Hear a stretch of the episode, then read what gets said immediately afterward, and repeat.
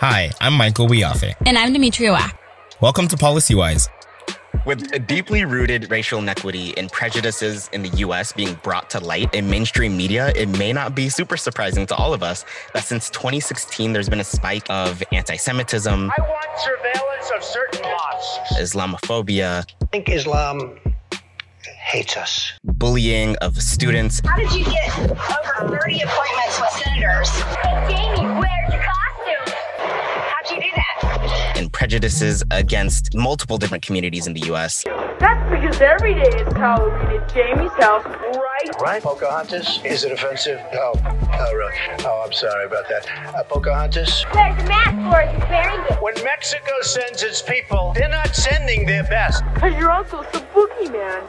They're bringing drugs. Boogeyman. They're bringing crime. Boogeyman. They're rapists. Stop it, okay? Stop it! And additionally, it makes it even more challenging with online learning. K through 12 students are facing unique challenges. Today's episode is about educational equity and creating an inclusive K 12 curriculum in California, focusing on proposed changes to include ethnic studies in the curriculum and the Education to End Hate initiative. So, Tony Thurmond is the 28th California State Superintendent of Public Instruction. Superintendent Thurmond is an educator, social worker, public school parent, and has served the people of California for more than 10 years in elected office. Superintendent Thurmond, first, thank you so much for joining us. I know that there's so much more to the story of how you got to where you are today and the way that you are with us. I'm just grateful to be here. Thank you uh, for that generous introduction. And I would just say that, um, you know, in my life, education has been um, ultimately a game changer. It has opened doors for me, overcoming many obstacles like poverty and you know being on the free lunch program and you know being able to dream about a future and having the tools to help go get it has been incredible. And in addition to education, I've had incredible mentors at every step of uh, my journey. And uh, and so I am so excited uh, to be a part of this conversation today with all of you at uh, YLI. Wonderful. Thank you so much for coming on. Um, we also have with us today Mehek Kandrew, who is a senior at Dougherty Valley High School with a strong passion for advocacy and policy reform. Alongside the work she does at California Forward, she's also a leg- California legislative ambassador for the American Cancer Society and the outreach editor of her school's newspaper. When she's not working on those things, she spends her time volunteering at the San Ramon Regional Medical Center or watching movies with her dad. In college, she hopes to continue working on understanding social systems and the factors that have formed them. Thank you so much for coming on, Mehek. Thank you so much, Demi, and thank you for the introduction. I'm really excited to be here. I've um, grown up in California. I was born here. I did all of my school here. So I'm excited to talk about like those experiences and how we can um, continue to improve curriculum and school for other students. Absolutely. And, and again, thank you both for joining us. Superintendent Thurmond, uh, we'd love to start the conversation with you if you would mind telling us uh, kind of where we are currently in our education system. And, you know, you've your office has proposed kind of a slew of, of, of different strategies to address the priority of uh, this these inequities that we see and in our education system uh, in terms of the lack of education on certain groups. And so one of those is the Education to End Hate Initiative. And another one of those um, that, that you've uh, supported and sponsoring uh, is AB 101, which was just introduced to the legislature. Um, uh, and what that is is ethnic studies uh, in, for an inclusive K through 12 curriculum um, in California. And so would you mind kind of laying the groundwork for us? Where are we at now? And what are those two um, different strategies? Thank you, Michael. As you laid out, we have seen this spike in hate since 2016. And, uh, you know, my team and I, we've always been looking for ways to use education to counter uh, those spikes. And so, um, literally, after the killing of George Floyd, we announced a campaign to help provide training to school district staff on addressing uh, issues of implicit bias, um, you know, so that we can close disproportionality in our schools. Shortly after that, we announced a new initiative called Education to End Hate, where we um, provide grants to school districts. So we've already provided them um, that allow school districts to provide professional development to their staff to directly tackle issues of bias um, and hate of some kind. Um, we've supplemented those grants with system-wide webinars. We do them for you know a thousand educators at a time, where we invite educators uh, to think differently about what we do in our schools. And to date, we've done webinars to uh, counter um, acts of anti-Semitism, to counter acts of Islamophobia and what's taught in our schools, and the kind of harm that's taught to our students when things are taught that have misperceptions, and to change what we teach about Native Americans uh, students in our in our state. Uh, at the end of the day, what we want to do is increase the self-esteem of our students by giving them um, the chance to learn about um, the contributions of their ancestors. And this is where our work around ethnic studies enters. Um, we have been involved in a long term conversation about introducing ethnic studies to students um, and in the meantime, it's given us a chance to support AB 101, a bill that would make ethnic studies a graduation requirement in California. Uh, we're excited about it. Um, the engagement level from students has been very high. We're excited to be able to give students a chance to learn about the contributions of people of color. And uh, quite frankly, we think it's a great way to push back on many of the acts of hate that we've seen in recent times. Absolutely. And to, to kind of uh, further drill in that point, Mehek, would you like to kind of tell us what you know what your experience first what your experience kind of is in high school and maybe what what changes this might might make to your classroom Yes. So um, I'm the senior, so I'm completing my final year. I've spent pretty much in all four years of high school being very interested in the humanities and history and English and those courses. And so I've been able to select classes that have um, catered to those interests. And so I've seen the standard pieces of literature that we're exposed to, um, regardless of what your interests are, what classes you choose to take. And then I've had the privilege of taking the more like AP Lit, for example, um, and reading some more specific literature, some more advanced literature. Um, and so for me, when I think of this, um, this topic and this idea that the curriculum should be more inclusive, I think very specifically of um, the last English class I took in my junior year, um, AP English Literature, and how I read um, I was my first exposure to Toni Morrison. I don't know if you've read her work, but she's phenomenal. Um, and I read Beloved for the first time. And my English teacher, she walked us through it. And when I finished the book, I I realized that it was the first time I'd ever been exposed to an author that understood and could really teach me about intergenerational trauma. Um, and I um, my parents are both immigrants from India, um, which was previously under colonial rule. Um, and so it was that book that really helped me understand like my own history. Um, and I was able to draw a lot of connections between that. And that was a really powerful experience for me. Um, I, I, read Zora, Zora Neale Hurston. Um, their eyes were watching God. And I remember it was the first time when we were reading bios about her it was the first time someone ever told me again like it was my teacher who told me this but it was um, again the author's words. She was talking about how our skin color isn't like the struggles we face from our skin color isn't the only thing we have to tell. There's so much more to our story, and we can experience and talk about these normal things. Like we don't have to let our existence be political, even though it is all the time. We don't have to like carry that burden, and we can write about these normal experiences. And so Zora Neale Hurston writes like these normal stories um, about women of color and their experiences, and that was for me being told those things definitely helped me during this time where politics was everywhere and my own identity was like very hard to come to terms for me to come to terms with. And so i think like that's one of the fundamental reasons why i want to advocate for a more inclusive curriculum. Mehek if i could i just want to commend you. I love the journey you've created for yourself you know and, and what you shared about reading toni morrison zora neale hurston. I think that what you're showing is that at the end of the day we all benefit from reading different authors and learning about different traditions and history.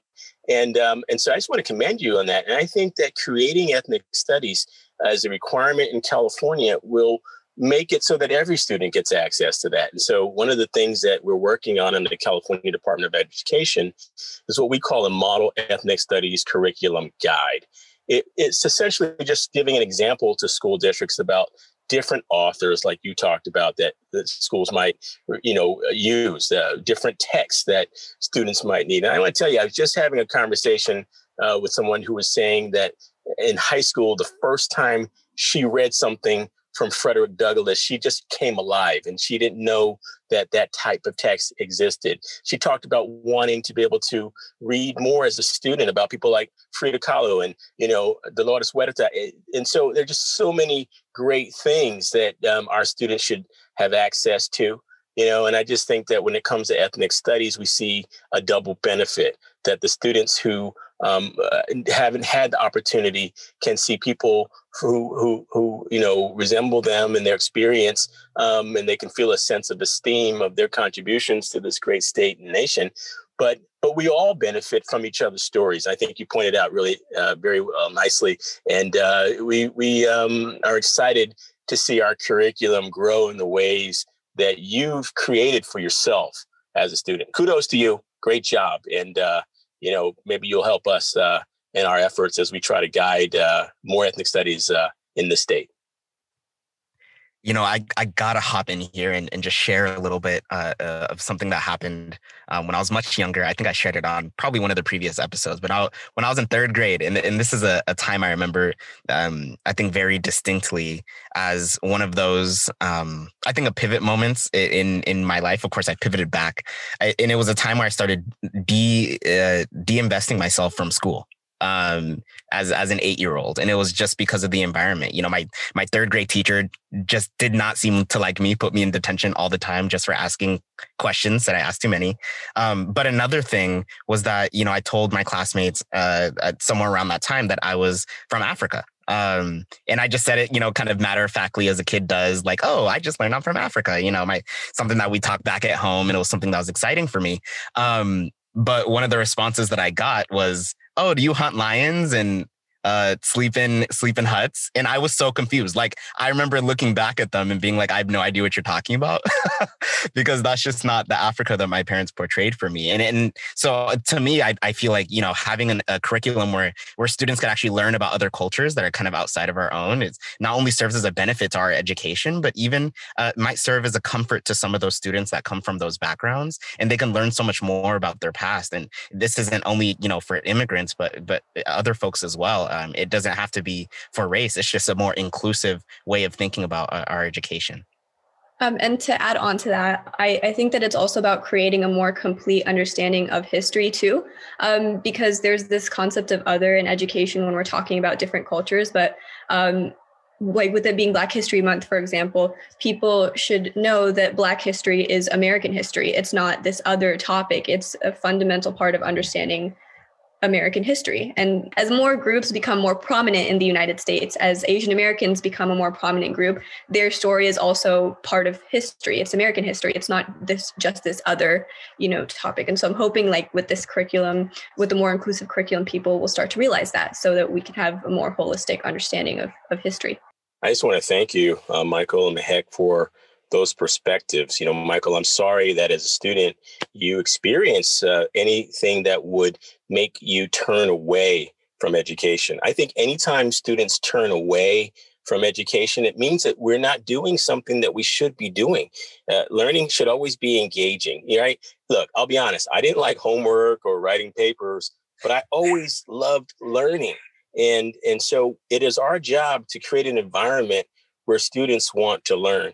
And educators can't be afraid of different ideas and using different texts and different philosophies. And it's sad that right now, what we're seeing is that people are afraid to talk accurately about history. And I'll give the example of um, the commission report that uh, was put out that said that schools should not talk about the impacts of slavery uh, on this country.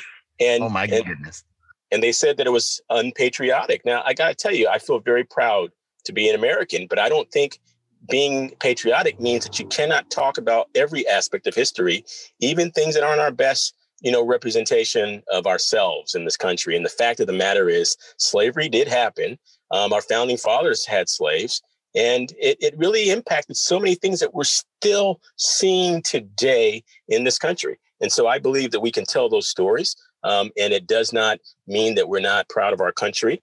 It just means that we have to have bold conversations, even when they're difficult, and create the space to talk about things that are difficult. You know, and your example about teachers teaching things that provide misperceptions of students from Africa, we've seen that. You know, one of the reasons that we um, included our seminar on countering Islamophobia is because we had been hearing from many students and teachers that there are misperceptions taught about Islam in our schools, and that many times it fostered bullying and mistreatment of students who practice Islam. And so we wanted that to be part of the conversation. We we placed a lot of emphasis on helping teachers to understand that what we teach about the experience of Native Americans in California is important and it must be accurate. Otherwise, it's promoting stereotypes that can be very harmful. And so you both point to how we have to be accurate in what we teach, but that we have to be courageous and be willing to be open and have conversation, right? Don't we want to promote critical thinking amongst our students? That means we should not be afraid to broach subjects that might be a little bit uncomfortable. Just create the space so that everyone can talk about it and be heard. Um, and, and, the suggestions that you are making, I think, are great ones that can help guide our work as we create the ethnic studies model curriculum. Thank you. Thank you both so much. And I have to say, like, you know, going through the education system myself in in California and kind of just like emerging from it and then coming into like a more international context and also just getting more involved into like different subjects that I felt like I hadn't been exposed to before. I had always kind of felt that there was so much that like I, I, was like, well, how come I haven't been taught this? Uh, especially like leaving the U.S. and then coming to a place where everyone else is like, oh my gosh, can you believe your history? Um, and and I felt like I was like relearning everything over and over again. You can you know you learn things through a certain lens, um, but I I think you know I'm really excited for some curriculum changes that really get to the root of some of the biggest issues um, and biggest like problems and that are really problems with uh, American history, and, and I would love if the curriculum addresses. And I think tackling it through education is like the number one thing to do as like the central dissemination point, like formal education point for all Californians, all Americans. Um, and yeah, it's just really exciting to to see this work being done. So thank you. Um, with that said, um, Superintendent Thurmond, you did talk about like some of the opposition that comes back, some of the fear that has arisen uh, with the suggestions to to do this kind of curriculum. Would you mind talking a little bit about what the opposition is saying to these proposals um, and what you say, what you have said, and as a result, and to combat these uh, these fears? Yeah, Demi, thanks for that. You know, we've heard so much. I mean, we've heard people say that we shouldn't talk about the experiences of slavery we have heard people equate ethnic studies to just being divisive. And what we try to get across to people that this is not at all about being divisive, that, you know, we have much in common in this country, but there's nothing uh, negative about acknowledging some of the differences, uh, the cultures and experiences that we have. The cultures that make this a great state it is our diversity that is part of our strength. And we have to celebrate that. And so, you know, literally, there are many of us on the team who have received threats who've said, if you teach ethnic studies, you know, people have made threats to us, to our physical well being. They have acted as if um, we intend to divide the nation. Um, they have uh, equated this to somehow being un-American. Um, when, when you know, I, I think about to be American means so many different things to different people. And for me, you know, half of my family are immigrants who, you know, who come who came here from places like Panama and Colombia and Jamaica, you know, and and and so to me, the American experience is one that embraces the experience of immigrants who helped to build this nation, literally build this nation. And it is, you know, the other half of my family are descendants of slaves. And you know, slaves helped to build this nation. And so we push back. Um, but we also believe that education can be a connector, that at the end of the day, in spite of our differences, we have more that brings us together and more that we have in common.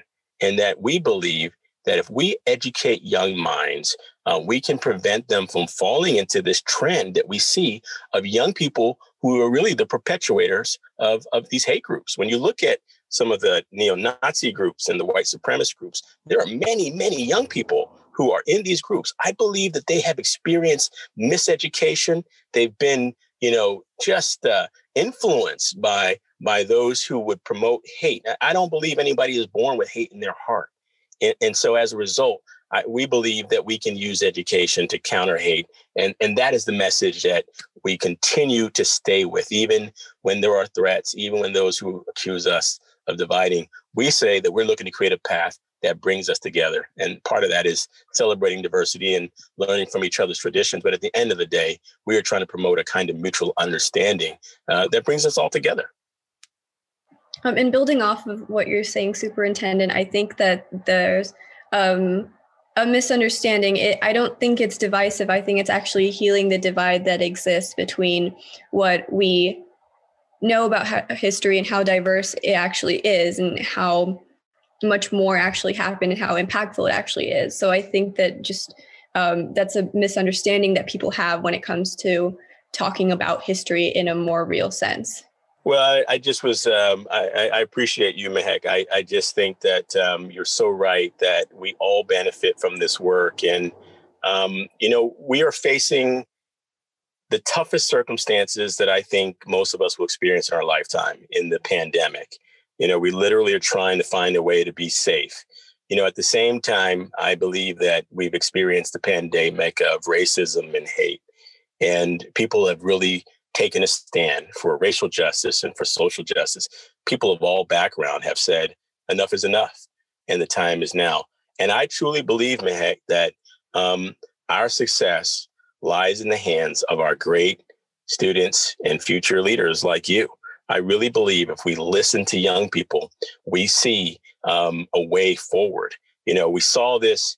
We saw this when young people came together to say um, that we must you know, end gun violence. We saw this. You know, people always count out young people, um, but the reality is is that young people are doing what young people have always done, and students have always been the organizers who brought change. And we're seeing that in this moment.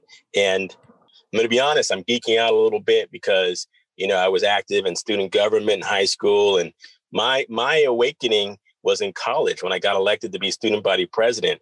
I didn't understand until then that the voices of students have power to make change. And I love watching our students lead in this moment um, to say, address racial injustice, to say, uh, you know, address ways to support our students in the future. Our job is to support you all and to, to get behind you and get out of the way to let you lead. And uh, you know, I'm just grateful that uh, I'm having this conversation with all of you because as I as we talk, I'm thinking to myself, you know, you all are the next state superintendents and senators and governors and presidents and i'm going to have the opportunity to say that i got to know you and so my job is to make every effort available to support you and for us to listen to youth and we are we are developing a brand new brand new activity at the state department of education where we create a youth advisory council where young people can give advice to myself to the Department of Education, to the governor on all things related to education and all things related to youth. And we'd love to have the support of, of you know, uh, YLI and California Forward and others, and just young people in general, and how we get voice from young people to make a difference uh, in education and a difference in our state you know exactly what you're saying that you know the, the future is in the hands of young people but i don't want you to to count out yourself uh, as part of this equation. We're, what we're gonna do is stand on your shoulders. And you you already said you're you're doing brown breaking work uh, including young people and what you're doing and, and bringing them into the department of education. Um, and and you know i just thought i'd bring up uh, very quickly that you know superintendent thurmond is one of the very few uh, uh, uh, statewide black elected officials that has ever been in the state of california and and that you know my success and, so many other people's success, including Demi and Mehek and so many other people, are going to build on uh, some of the barriers that you broke down. And so it's really about continuing this work. Uh, eh, we are advocates for including young people in on the policy conversations, um, in in that recognition that uh, we are going to have to carry on uh, whatever is being started and, and shoulder some of the burden as well. And, and it starts with conversations just like this. And so, yeah, I, I'm coming out of this with a whole new fire as well. Um, and and I, I guess I just have a, a, another question. You you brought up this this uh, young leaders advisory council. I, I you know this this is is is kind of something that we we talk about quite a bit in different groups and and uh, all three of us actually were involved in California Forwards. And so, would you like to tell us a little bit more about that? Uh, uh when might it be off the ground? Anything you can give us? Well, you know, I'm sitting here in this conversation thinking that you know, Michael and Demi and Mehek, maybe they can help us launch it off the ground. You know, we we did sort of start informally by introducing a series on ethnic studies that was really geared towards teaching young people about ethnic studies. And so what we did is we created a circle of students who would be in the Zoom conversation with someone who is either a teacher, a professor, or an expert on ethnic studies. But we opened it up on social media so that students and, and, and educators and others could also follow along. You know, the reality is, is most people who I know say they didn't really get any introduction to ethnic studies or or even non-Western kind of you know focus of, of literature until they got to college. And so what we're trying to do is create a way for this to happen at the high school level. We use this kind of you know starting out uh, structure of a youth advisory council to give students a chance to be in the Zoom with people like Dolores Huerta, you know, Dr. Shirley Weber. They just, you know, had the chance to talk to uh, Assembly Member James Ramos, who was the first Native American person to serve in the California legislature. Uh, they had the chance to learn about every one of the pillars of ethnic studies to hear about it from someone who's an expert and to give us feedback. And so our goal is to formalize this youth advisory council so that we're supporting young people but not just asking for their ideas. We want to engage in youth development and build on the skill level of young people um, by supporting them and giving them an opportunity to give input on key issues. And so we'd love to work with you all and uh, have your input. Um, you know, I, I, I, relate to what you said eh, before, Michael. You know, everything that I'm doing, I, I am conscious of the fact that I'm standing on the so- the shoulders of those who came before me and those who created opportunity for me. As I mentioned, you know, I'm the descendant of immigrants and slaves. Nobody in my family ever held public office, let alone even considered running for public office. And, you know, when I look back on my own experience, a shy, quiet kid you know, who was just trying to get through every single day. Um, it is it is because people believed in me and they told me that my life would be better than it started, that I could overcome the adversities of my own childhood, and that education was a place to put my energy. And I believed them, and they were absolutely right. And so I get excited any chance I get to work with students, and I'm hoping that uh, we can work with uh, YLI and California Forward on establishing um, this new superintendent's youth advisory council for California. Wow, thank you. And and that's such a like an amazing idea and I'm so excited to see what comes of it. I think when looking at education policy and you know, Michael and I both had involvement for stu- student government ourselves uh, at our universities, and so um, when it comes to just like understanding that youth voice and how it can just be left out of the conversation so so quickly on a normal basis, uh, yet they're like the main stakeholders in education. Um, it's just great to hear that that the efforts being uh, made and and really really grateful for your work so thank you um, with that just kind of uh, you know the idea that we're going to be building off of ideas Mehek, I was wondering if you wouldn't mind sharing, uh, you know, some of the other focus areas that you are hoping, um, you know, will be a shift towards, like the the focus areas for education policy that you think there needs to be a major shift towards, um, in addition to ethnic studies, or you know, another idea for ethnic studies that could be a part of this rollout program. Um, I think that one thing about ethnic studies is that every student is going to have a different experience with understanding their own history. Um, and so making it kind of customizable and understanding of that, just like every student's going to have um, different ways in which they engage with different types of material and different learning techniques that work best for them. Ethnic studies is going to involve change in a lot of different subjects um, and a lot of, it's not just going to be in history, it's going to be in, you know, expanding on um, world geography it's going to be you know expanding on english. And so i think understanding that it's not just one solution that's going to solve a much larger problem. Ethnic studies is also about understanding how different groups engage with modern day society. It's about understanding that certain people of color have a lower rate of going to college um, have different experiences in the professional world and understanding and allowing them to understand like their own history. Um, and so that's one thing. I think i was thinking about this as we were talking over the summer when um, the Black Lives Matter protests were in center view on news outlets. A couple images that uh, my mom sent me from the civil rights movement involved Punjabi protesters, and Punjab is a region in um, India. And so for me, like that was one of the only times I'd ever been exposed to, on like an American outlet of Indian Americans, other than like myself and the people around me. Understanding that ethnic studies is going to impact every part of society, and it's going to hopefully be reflected in everything we consume and everything we see. Like that's the end goal. I think there's a misperception that if you're not from one of the four main groups that is covered in ethnic studies, you know, African American experience, Chicano Latino experience, Native American experience, and Asian American and Pacific Islanders, many think that if you're not from one of those groups, that somehow this is not for you, but that is a misperception. It does amplify those experiences, but at the end of the day, it is about what's made California a great state and the experiences of those folks to contribute to that. And so I, I, love how you've really just continued to be a great advocate. Quite frankly, I think we should just be listening to young people in general. I, you know, if, if you use dealing with the coronavirus pandemic as an example, I think that as a nation, we need to do a better job of listening to the perspectives of young people. How do we make this work? for our students in schools and the universities and the community. Um, and so I just think that at every turn, whether it's ethnic studies, how we address the pandemic, or how we're preparing our students for the jobs of tomorrow, um, we will win if we listen to the experience of our students. We will create racial justice. We will create affordability. We will end poverty. We will make it so that people can afford to live in the communities where they work. And so uh, this is an exciting time.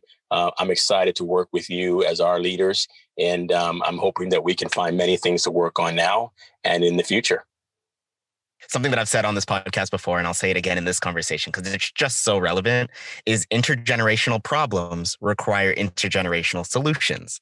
Um, and that's, you know, kind of the baseline of why it's important to include uh, so many different perspectives into the decision making conversation. So, you know, just thinking about how we can further integrate um, uh, the voices of young people into policy work, um, but you know superintendent exactly what you brought up how can how can we continue listening to the voices of young people you know as we're going through it? Final word what what would you tell young people and policy professionals who are listening in in this conversation thinking about how this topic can play out in their day-to-day lives um, and in their decisions? What advice would you give to them and what would you tell them? Um, i would say that there's a lot of power in knowing your own history um, and it can provide a lot of comfort and help you understand a lot of the experiences you feel in the modern world and so maybe like getting rid of that misconception that history is the past and is separate from what we experience today that would be like the main thing i have to say um, I, I, don't think that um, ethnic studies is divisive or it's only for certain people. I think that it is American history.